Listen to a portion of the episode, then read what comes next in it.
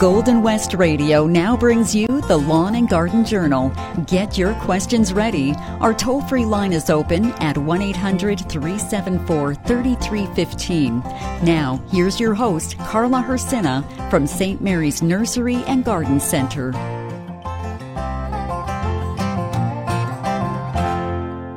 Welcome back, everyone, to the Lawn and Garden Journal for September. We're back at it. We're back to work. Yeah. Back to school and back to gardening. September is a time where we have this renewed energy where we can start being back in the garden and getting the things rolling and going again.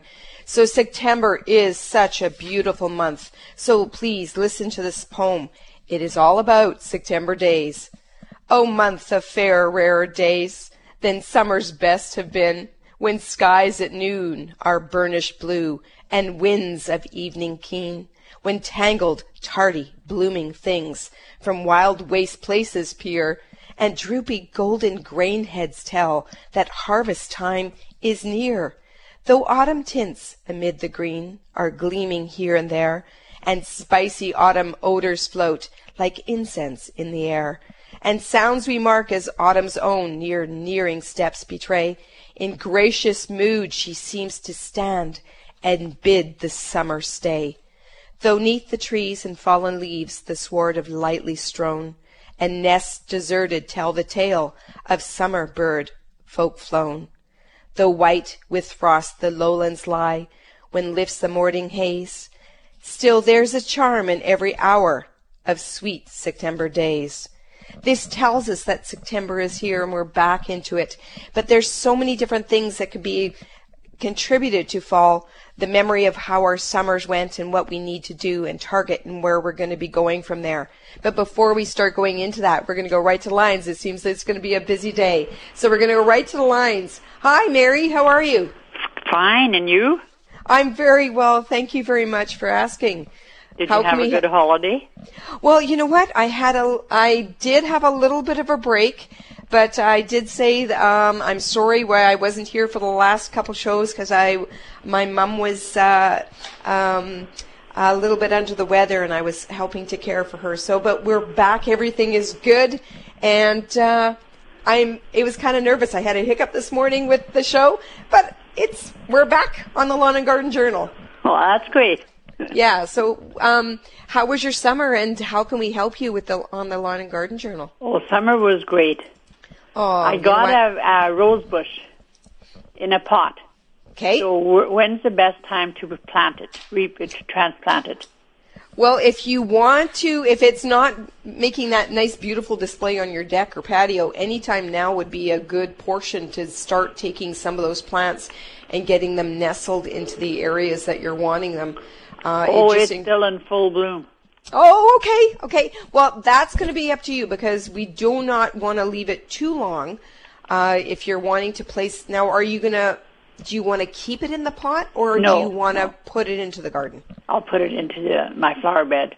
Yeah, so you could probably do that at almost any time. I wouldn't leave it until late October because uh, you want to put a little bit of bone meal in there and get the roots slowly started on it.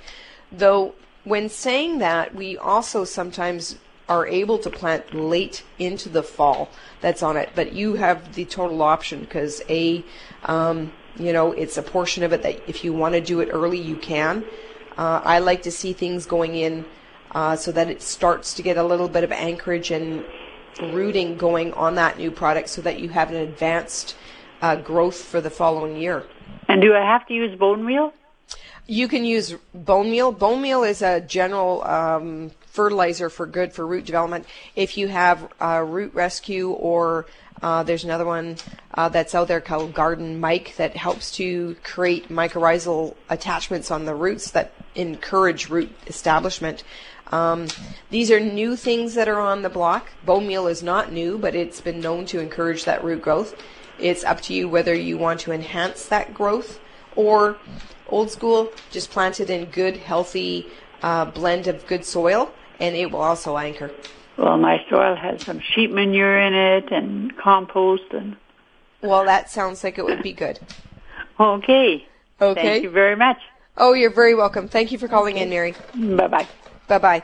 Now, before we go to Rose on the next line, I should mention that in some instances, we do have these big, beautiful containers that we either have hostas or roses and that kind of stuff that we'd like to keep growing on our patios for that nice big show.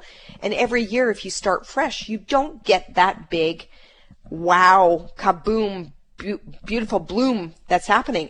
So years ago, I used to do, and it's a little bit of a trick that you can do, is you can actually winter some of your containers, and it depends on the size of the pot, is by placing the the item in the pot into the ground and mounding stuff around it. I used to do it years ago with hostas, and you know, with hostas, if you buy a new one, it does not give you that big show. So I would take my three gallon pot, I would put my hostas, which would be big and beautiful, and each season lift that slightly dig those containers into the ground and let it go into the dormancy stage.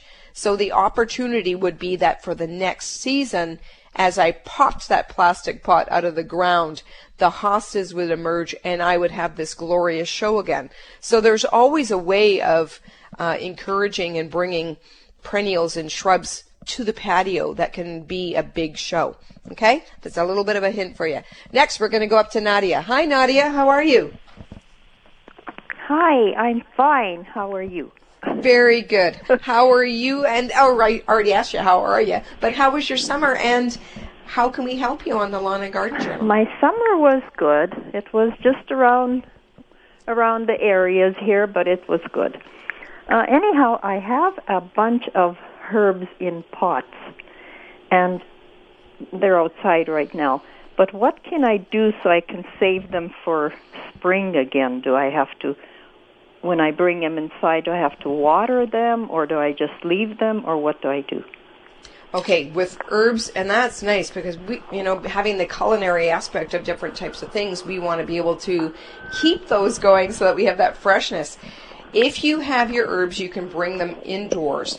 Now, herbs can be a little bit tricky because A, they need as much bright light as you can give them. Yeah. A lot of herbs are Mediterranean in style, like your rosemary's. Um, uh, basil is another one that really needs that bright, bright light. So if you can preserve some of them in their pots Mm-hmm. and put them into a big or an area that you have bright light, you can continue the growth that's on them. Okay. Um, some do good indoors here. Some do not do as well indoors. But I find that if you can give them as much light as you can. Now, thinking of that too, you're going to have to cut back on your watering on some of these because a lot of, if you notice, some herbs like to be watered, but they can go a little bit drier between some Yes, waterings. yes. You know, uh, your sages, your oreganos, uh, definitely your uh, rosemaries and your lavenders.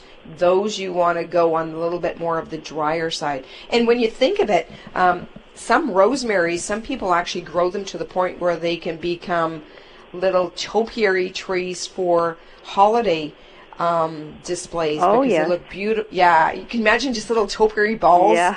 that's on there. I could just see them sitting on a mantelpiece, matching little topiary rosemary balls that's on there. So there is the success of it. Like you cannot just take it and like um, you know like uh, our gladiola bulbs and our dahlia bulbs. We can't just sit them and put them into the darkness. They have to have a continuance. Okay. And uh, how about um, I have old yeast, and what can I use it for? Can I use it for flowers or what? You have which? Sorry. old yeast. Old yeast. Yeah. Oh, okay. Um, that I don't know. Um, I've never heard of that. If you're putting it, like you're thinking of composting it or adding it to. Yeah. Or what can I do instead of just throwing it in the garbage? Can I use it for something? In the garden, or, or will it do anything, or it won't do anything at all, or That is a good question. I've never, you know what? I've never heard, like, it seems like it should be a natural component, so it should be able to go into the compost, but I've never heard of yeast being used as either amendment um, for plants or an additive. yeah.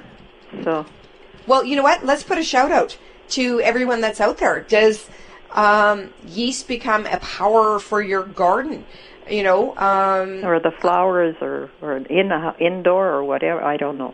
yeah, you know what? There's there's something about it because if you just like if we had this little conversation around a cup of tea, it's kind of like energy. Um, to me, yeast would have the energy. There's something that causes a Yeah. well, you have a reaction from it, right? Yeah, right. So in someone in my mind that if you have sort of a reaction with something, there's got to be a um, you know effect that's exactly. caused by yeah, it. Yeah, You know, um, sometimes you get bio um, bio products or biofertilizers that can be a rend yeah, issue of this, but I can't comment. You know what? I'm going to totally look that up. yeah. Well, thank you very much.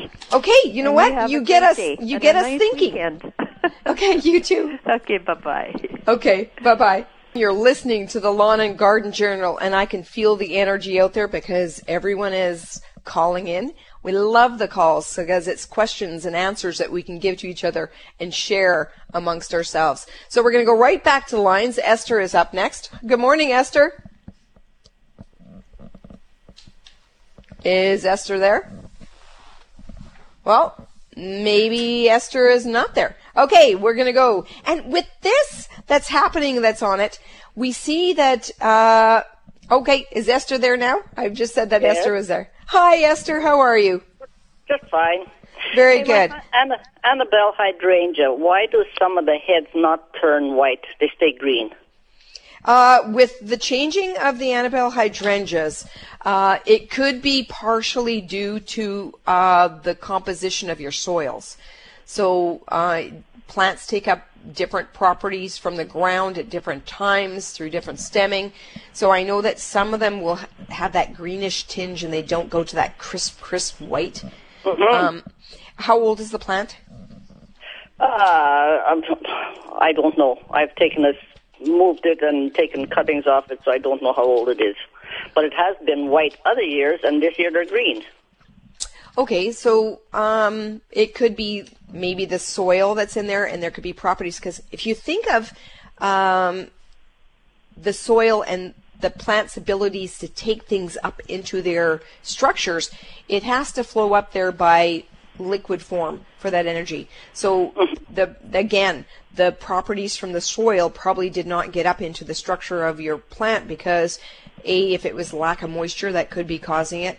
Uh, environmental factors like uh, heat can also throw things off that's on it. So there could be other different things that could be just you know causing that slight change in the pH or what the the plant needs to be able to make that color change.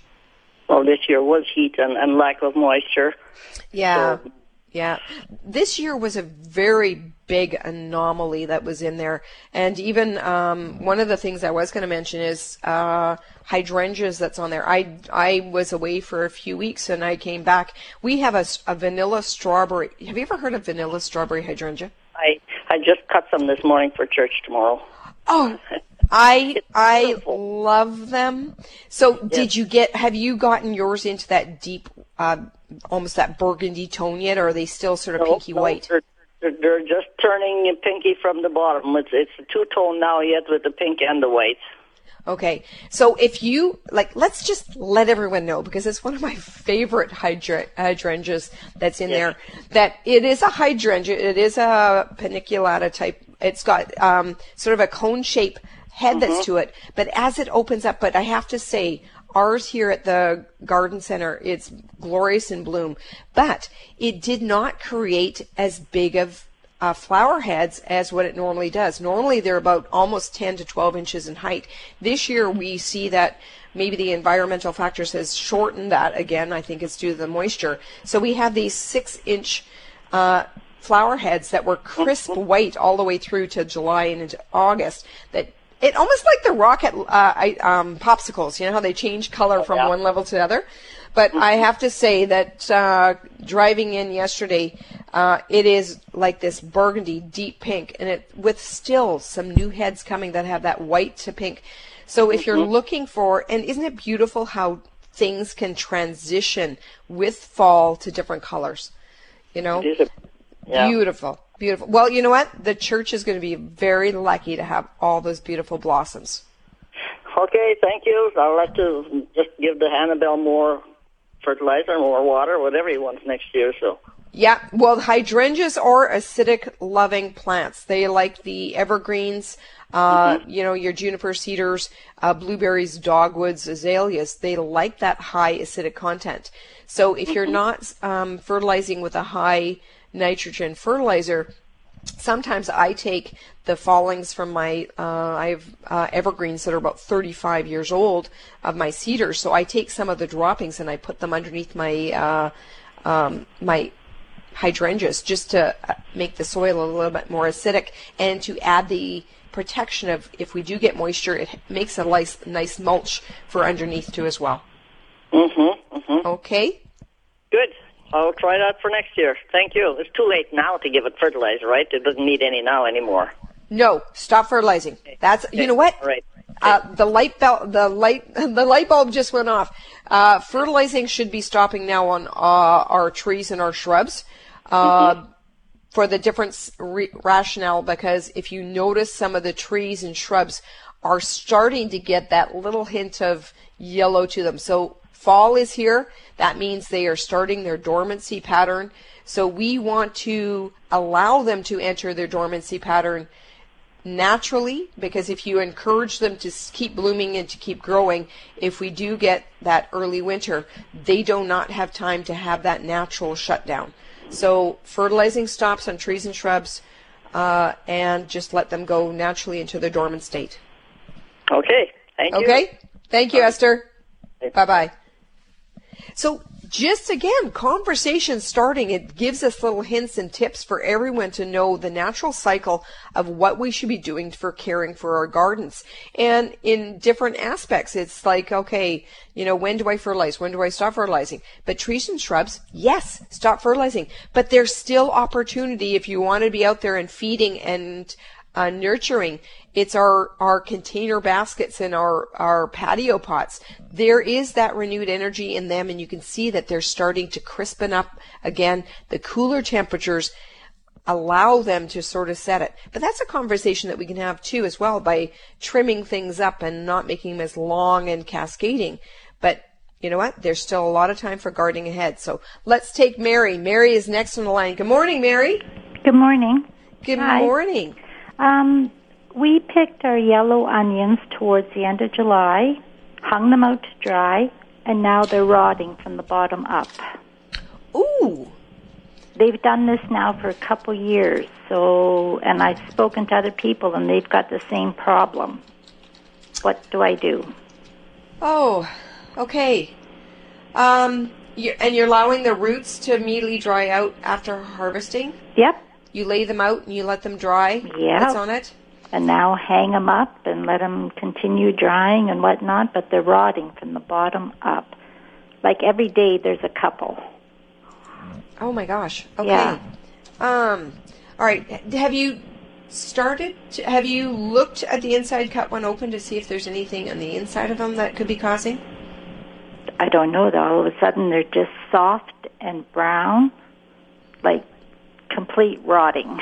okay, so what I'm going to ask is there is a um, uh, a product or not a product. There is a um, sort of a disease. It's a bacterial product that's or bacterial effect that you get with some onions, and I think it's called, if I remember right, it's called soft rot.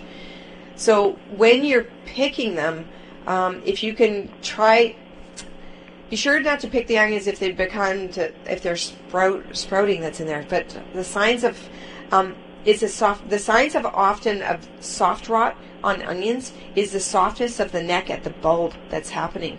So mm-hmm. if they could be maybe harvested a little sooner, that's on there, and to help prevent it, are you doing crop rotation or are you planting in the same area? No, different areas all the time.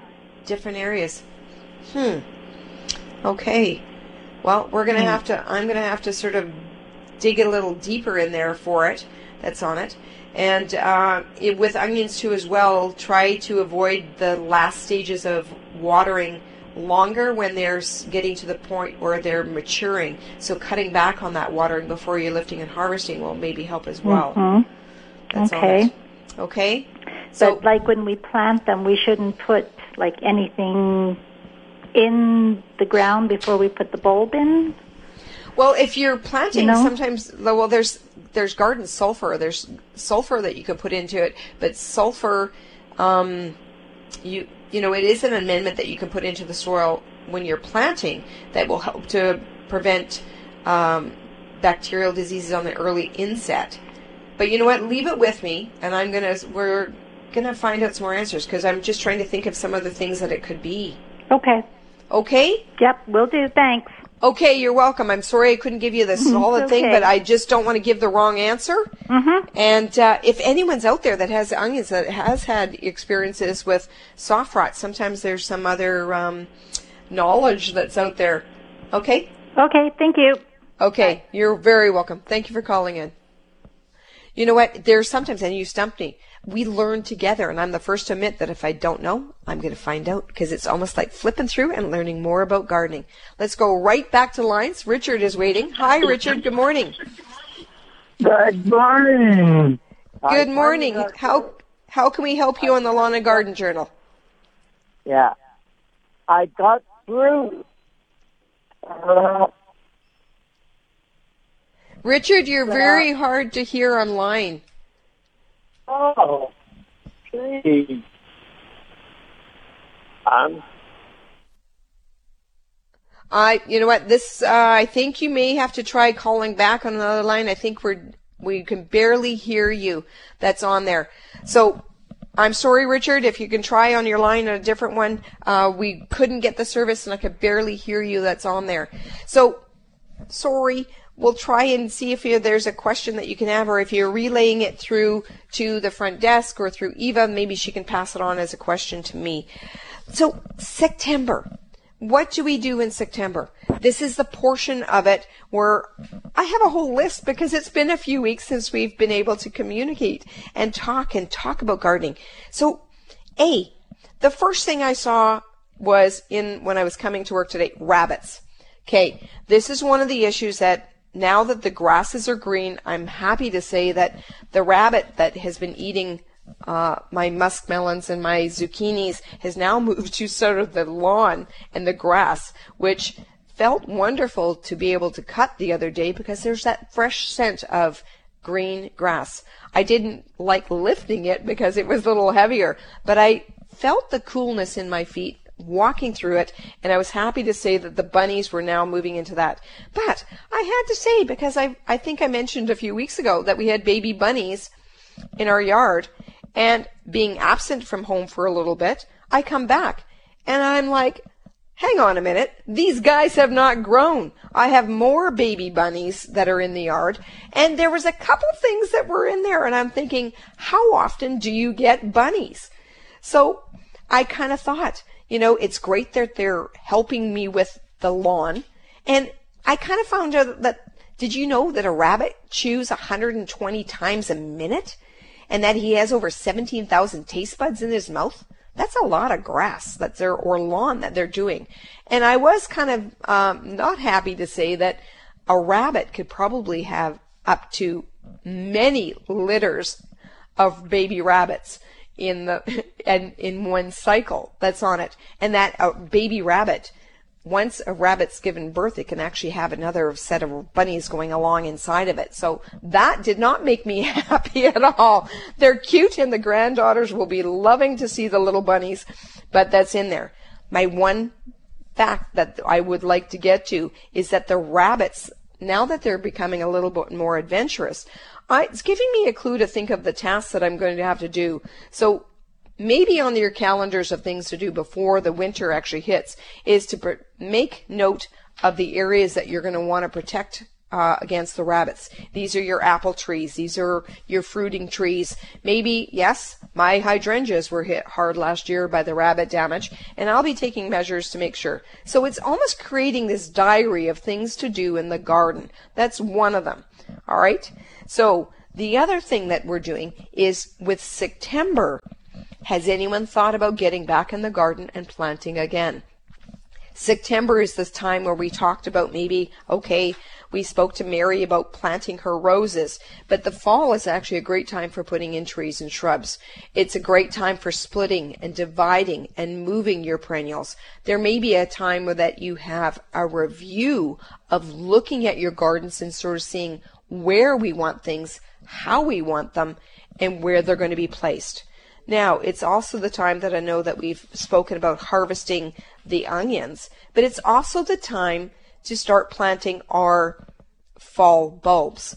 And this is a sort of a shout out to sort of say, yes, this is the time because looking at younger gardeners and seeing them come in and saying, I'd like to have those alliums. I've seen these great big tall purple balls on sticks. Those are alliums. And there's a little bit of a disappointment when you think that you see these beautiful spring gardens and that the planting has to be done the previous fall in order to have that show. So the one thing that I know, and if you venture into some of your garden centers right now, you will have a hint of scent that is there. I must say the garlics have arrived, and this is garlic season when the planting is going to be going on. So planting of the garlic. So head to your garden center, look for your gar- garlics selection that are out there, whether they are the soft neck varieties, hard neck varieties, or even your elephant garlics. So the hardneck varieties have a little bit more of a tendency to be uh, favorable in our neck of the woods that's on there. So if you're looking at it, and you may ask, what's a hardneck garlic? Well, these hardneck varieties, if you've never ventured into it, they have the longer flowering stem. Like we call them scapes, just like if you're familiar with uh, hostas, where the flower comes up, they have the large scape or the la- large flowers that come up. And when the scapes of them come up, that's when we should be sort of saying when they're starting to grow. Some of them like to we cut back the the hardscapes the on the plant. Okay, uh, the hard necks we actually find on the on the culinary side. Your hard neck garlics are easier to peel. And as well they have a little bit more flavor that's on it that's in it. And though they may have fewer uh, sort of cloves per head the cloves themselves when you're using the uh, gardening stuff is that they are larger. So you're not having to peel all these little types of garlic bulbs, which makes it. They, you know what? It makes it just for a good variety. Now, if you're looking at them, um, some of the varieties, I don't know if anyone is um, looking at the hardneck varieties that are in there, but there are some that if you're looking at them, and some people choose their garlic based on how many uh, year, yields or production of bulbs that they have, or even medium to large, or even flavors. They play different factors. It's just like as much as we love our tomatoes, there is a whole different category of people who love and go and delve deep into the garlics. Now, I want to feature a couple of them because they look so pretty too, even when you're planting them and you're harvesting them to see that outer papery peel that's on it. So if you're looking for one that has a sweet, mellow flavor, and it's also been uh, noted as being an award-winning type of um, of garlic head that's on there. It has a beautiful little purple stripe that's to the neck. It's called Chesnok Red that's in it. So you harvest this in late summer. So you're going to be storing it and putting it through the winter. So you're going to be planting that late summer and then do your harvesting. Now, one of the ones that is in there that I think is very popular that we see that we have got that some people think that it has a very little bit of a hot taste to it when it's eaten raw. It's great for roasting. It's very popular. It's called music. It's got the porcelain type of white papery that's on it, but it's got massive big gl- cloves that are on it because you're only going to get four to seven that's on it. Now, if you want to venture into some of the more novelty ones like Siberian, um, th- some of the other ones that I remember is the Yugoslavian. Um, Mexican purple again is another one that has this beautiful color purple tone that's to it. So there is a whole collection of them. And you know what? I'm not the one that I must admit, I'm in the garden a lot. But my husband loves the garlic and he loves the cooking, so it does smell beautiful. And if you're ready to go for it, um, if you're looking for some of them, visit, like I said, your garden centers. They will have them in stock now, and you'll be able to go through it. And a little bit of a story that's to it too, because when I'm talking about gardening, I have a little story where I used to. Um, venture with my husband out to uh, Portage la Prairie to visit his Baba. And she actually gave me a lesson on when she was harvesting some of her garlic to do the garlic braids. So I used to love them, but I do remember that I did bring one home and it had to venture and go into the garden shed to dry, but not in the house. So, because it was quite strong that was in there. So the venture into garlic has started that's on there. Now, it just came through. Um, Richard had a question about do I know anything about wild gardening? So is this, uh, I guess I would have to venture and maybe if Richard is, uh, out there, wild gardening, is it natural gardening or the native gardening, dealing with native seeds that are in there? That I know little about, uh, that's on it. So it's good, could be a question that we could delve into and have some investigation into it. So I'm sorry, Richard, I wasn't able to speak with you online, but we'll investigate that further for you. So if we're going through the stuff, there's the, now partnered with garlic, is sort of the other aspect that we remember we had talked about the allium. And these are beautiful. We're not talking about chives. They belong to the same family. So if you're growing chives, you know that you get your beautiful flower heads that are on it. And speaking about chives, I was able to, a few weeks ago, pull up some of my early growing chives. I cleaned them up, and lo and behold, yeah, yesterday I noticed I was moving some of my zucchini leaves that are just going crazy, and my chives are have that renewed energy. They're starting to grow again. So we're back to the garden. We're getting some more herbs going. And remember, some of the flowers of your chives are actually edible that's growing it. Now, if you flip into the ornamental side, the ornamental alliums are beautiful when paired with your tulips, which are again going to be into the garden centers now. And some of the allium categories that are out there are as favorable for pairing with your tulips pairing with your daffodils, your narcissus, and your crocus. And remember, if you're thinking of the landscape when you're doing a huge landscape design where your border is deeper, you have the opportunity to uh, do some of the alliums, which will go up to 40 inches tall, and maybe choose some of the dwarf varieties for up close and at the front of your border. That's a conversation to have. Now, Beth is waiting. Hi, Beth. How are you? I'm fine, thanks. Yourself? Very good, thank you. It's good. It feels so good to be back on back on the Lawn and Garden Journal with you guys again. Uh, How can we help you this morning? Well, uh, that lady that had the rotten, uh, rotting onions, she might as well give up because it's a disease. I've had it for years. It just does not change. It doesn't matter what you do. I can't grow them in the garden anymore. Okay, so it's it's even if you've moved locations, it still comes through, or starting uh, with new bulb sets. Yeah. Wow. Yeah. Okay. So yeah, I'm kind of you know what started a few years back. I never had it all before for years. I've gardened, and, but I don't know what happened. Yeah. Okay. You know what? Planted my onions. I bought. Um, so she planted them in the garden, and she's in town, so it, I think they're working. Okay. You know what? This is worth this is worth sort of looking into it and sort of seeing how this can be happening. I would, if it I would was, like to know, yeah.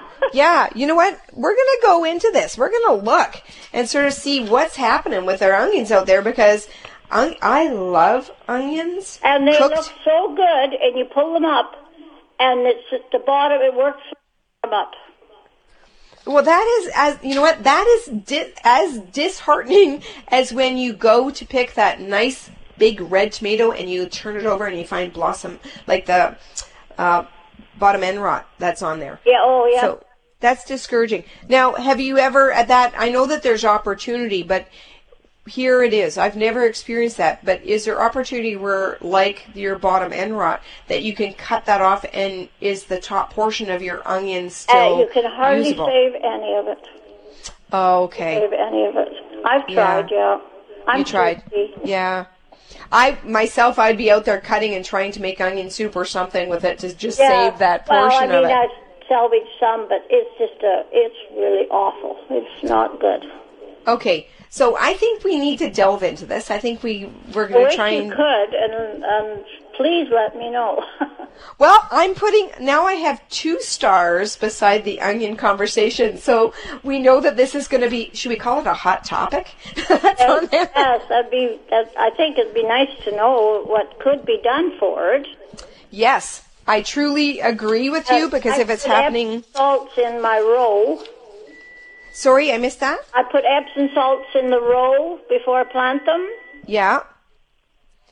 And still, you get the Oh, the onion rot. Prevent, yeah. hmm Okay. One lady so told me, I don't know if I should say that on the, told me uh, to use it because then it would, they would poop themselves to death. oh. okay. All right. Well, we have talked about uh, turkey trot and chicken trot and uh, and uh, cow patty. So I think you know Epsom salt. Yeah. Well, it's it's part of that. Well, it's you know what. Um, it's part of everything has to go. And it, it you know, it's funny, but my multipliers do not develop that. Wow. So, okay, do you know the variety of the onion that you planted? No. Okay. Just picked up a packet from the garden center. Yeah. Okay. So your multipliers don't get it, but you're full out. And it, is it a Spanish onion that you're planting? And they multipliers have, and this year I left mine quite a long time, and oh, I don't know, they'd be two inches in diameter, so they're pretty big, you know, for multipliers, Yeah. and they're fine. Well, they they could belong into two different families, which could be part and parcel Right. of that. But leave it with us, and um, we'll see what we can find out for everyone. Okay, thanks a lot. Okay. You're welcome. Thank you for calling into the Lawn and Garden Journal. Thank you everyone for dialing in to the Lawn and Garden Journal. It feels good to be back. We'll be back next Saturday. So have a great, safe, happy long weekend. Bye bye everyone.